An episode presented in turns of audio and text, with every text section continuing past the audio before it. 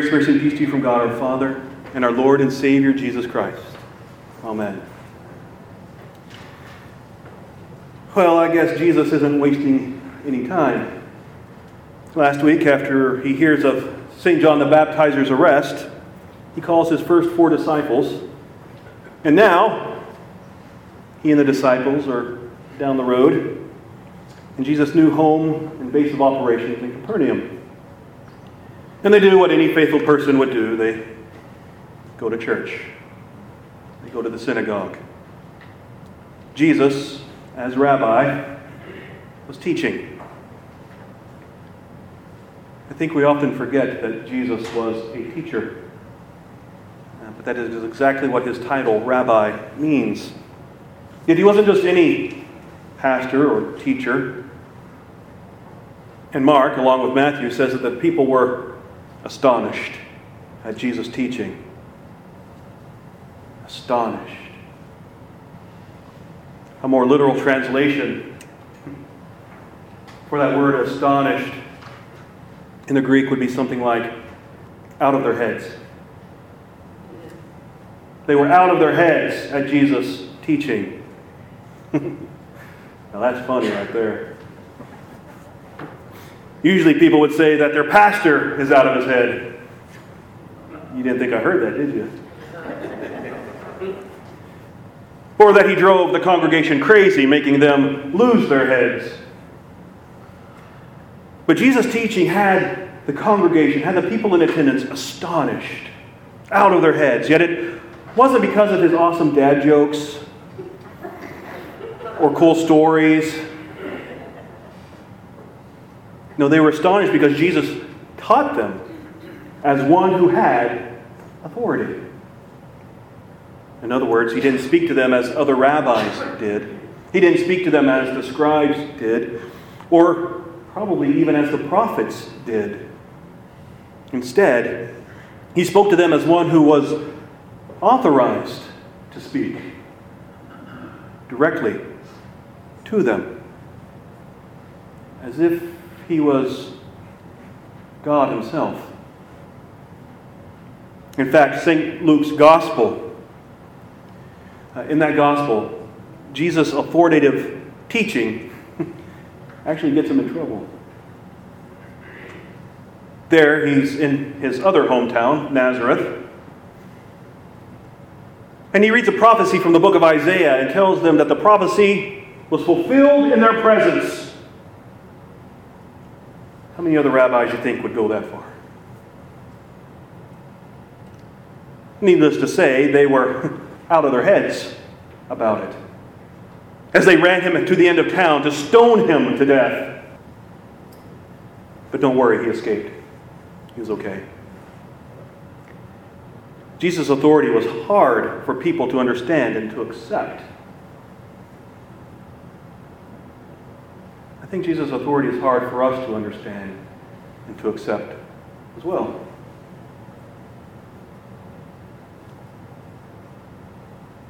When Jesus says, You are forgiven, as he did this morning through your pastor, do we deny it? There are some who do. The pastor doesn't have the authority to do that. Only God can forgive. Well, God has given that authority to his church, and through his church to the pastor. And so the pastor does what he is authorized to do. And he says, In the stead and by the command of my Lord and Savior Jesus Christ, I forgive you.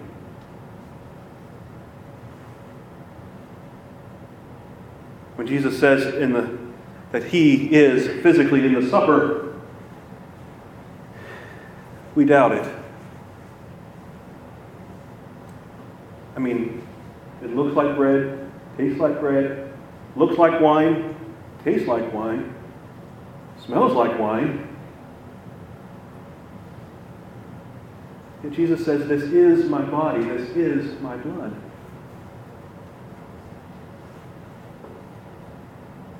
We doubt it.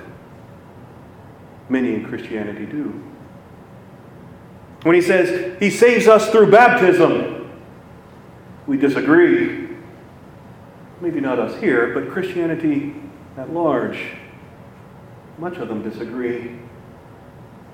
Baptism doesn't save you. Again, only God can save you, not water.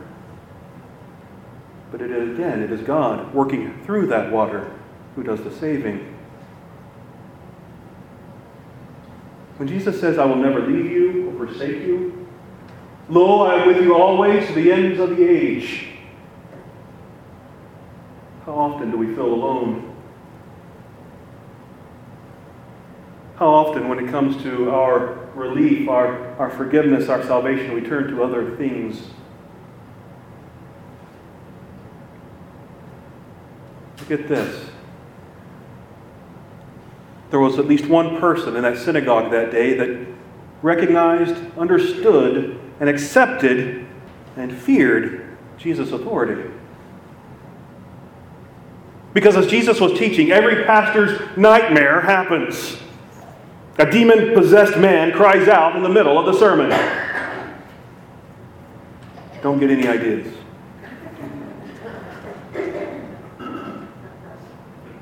But he recognized Jesus' authority. And he says, What have you to do with us, Jesus of Nazareth? Have you come to destroy us? I know who you are, the Holy One of God. That would be a little spooky. Now, before we continue, we need to, I think, clear something up. As postmodern, enlightened, educated Americans, not only do we not accept, understand, or recognize Jesus' authority,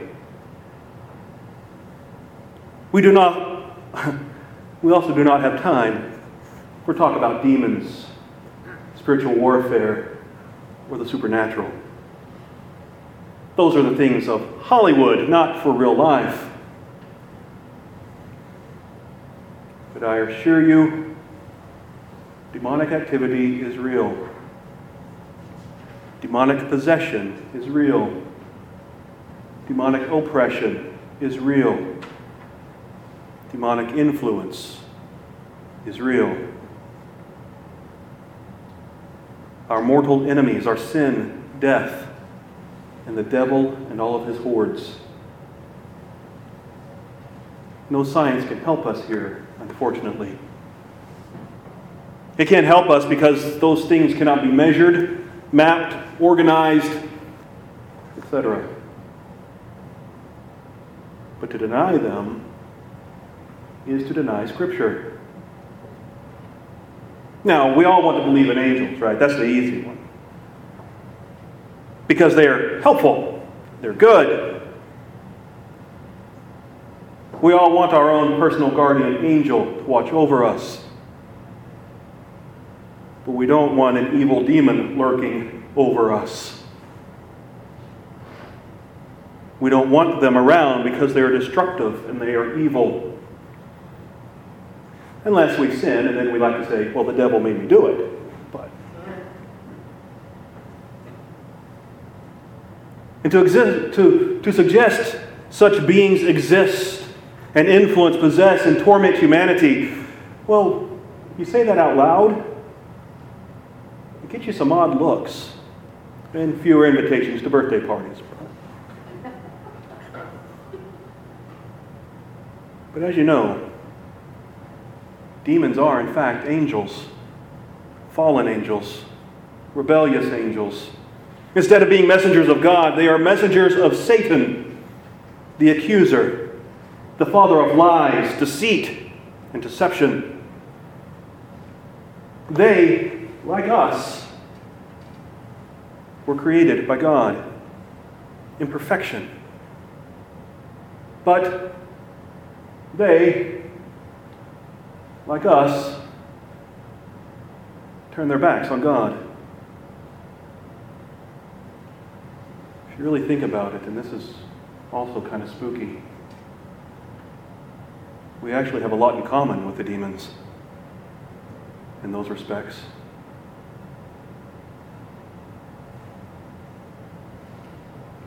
Yet every time there's a baptism in the church, in our baptismal rite, we acknowledge their influence. As we ask the baptized to renounce the devil, his works, and all his ways. That is, in fact, an exorcism of sorts. Our brothers and sisters in many foreign countries, especially Africa and South America, attest to the commonality of the presence of such things as demons. Even our own Missouri Synod missionaries have stories concerning the existence of these things. And yes, even I too have been a part of exorcisms in homes of individuals, and believe it or not, even a church. Most of the experiences were subtle, even mundane. Yet while I haven't yet had the full out Hollywood experience with demons, thankfully, I will attest that they are real and they are active. And it is spooky. In fact, it is customary during this time of year, during the season of Epiphany, for Christians to have their pastors bless their homes. Because this is the season in which we remember the wise men coming to the home of the infant, the baby Jesus. Yes, we Lutherans do that. A house blessing is a form of exorcism, but it is also a form of dedication. As those who live in the home give themselves, their resources, and their home to God and for His use of love, charity, and hospitality. Well, we see demonic influence both in our gospel reading and in our epistle reading today. And again, thankfully, I've never had the experience that Jesus had with a possessed person interrupting the sermon. But notice that the people in our reading this morning are they are astonished at Jesus' teaching. Yet while the congregation was out of their heads, it is a demon possessed man who clearly and succinctly proclaims who that teacher really is. I know who you are, the Holy One of God. The ones who have tormented mankind, even in the Garden of Eden, are the first to speak up when Jesus begins his ministry. This is a very common theme in Mark, by the way, which is one reason I want to address it very much today. Jesus does more work with demon possession in the Gospel of Mark than he does in any of the other three. This demon possessed man, however, immediately does recognize Jesus' authority. But it wasn't Jesus' words that affected him like it did the people in the congregation. It wasn't his words. Instead, it was Jesus himself that puts this evil spirit on edge. What have you to do with us, Jesus of Nazareth? Have you come to destroy us? Jesus then rebukes the demon and casts it out of that poor fellow. It is then that the people are really out of their heads. What is this? They cry out. A new teaching with authority. He commands even the unclean spirits and they obey him.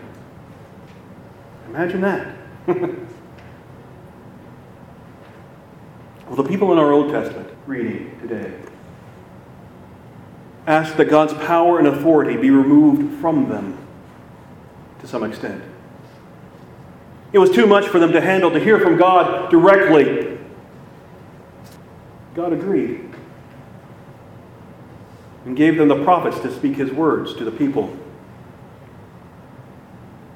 Yet the people, if you know the Old Testament, they ignored, rebuked, and even persecuted the prophets. They asked for them, and they persecute them. So if you think about it, because of their sinfulness, God's voice coming directly to them was too much for them. Then God's voice coming to them through an intermediary was too much for them. So God, what does he do? He ends up cutting off communication with them altogether. For around 400 years, the scriptures are silent. But in our reading today, all heaven is about to break loose. See what I did there? Here's the thing the demons know it. The spiritual realm knows what's going on. Something's up. God be praised. No wonder the people were out of their heads. It had been so long since anyone had heard a true prophet speak with words directly from God. But even more than that, they were actually hearing the voice of God Himself again. Imagine showing up to church and having that happen. The people didn't know what to do with it. The demons didn't know what to do with it. Jesus had them on the ropes, and they knew it. There in their presence was the lion of the tribe of Judah, a prophet, a priest, a king. Behold the Lamb of God who takes away the sin of the world. The people couldn't stop talking about what Jesus said and what he did. Jesus went totally viral. People all over were talking about it. His fame spread throughout the region. My friends, this is your Jesus, your God and your Savior. The one who, when he shows up, the demons tremble. The one who conquers sin, death, and all the devils. St. John, in the beginning of his gospel, says, In the beginning was the Word, and the Word was with God, and the Word was God. He was in the beginning with God.